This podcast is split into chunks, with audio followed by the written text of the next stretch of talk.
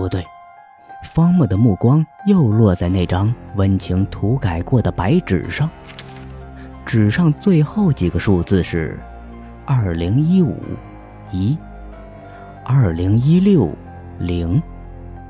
这是一个项数差依次递减的排列组合。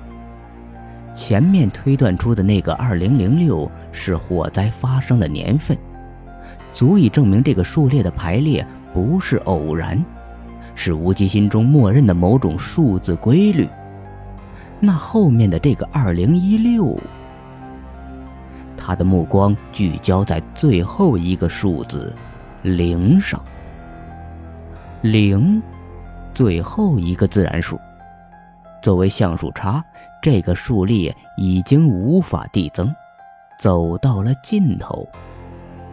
数列是无机被抓走前就隐藏在对话中的，那么无机一定早就做好了二零一六年六月二十日这一天的准备。方墨从心里告诉自己，他又在电脑上键入“养老院”三个字。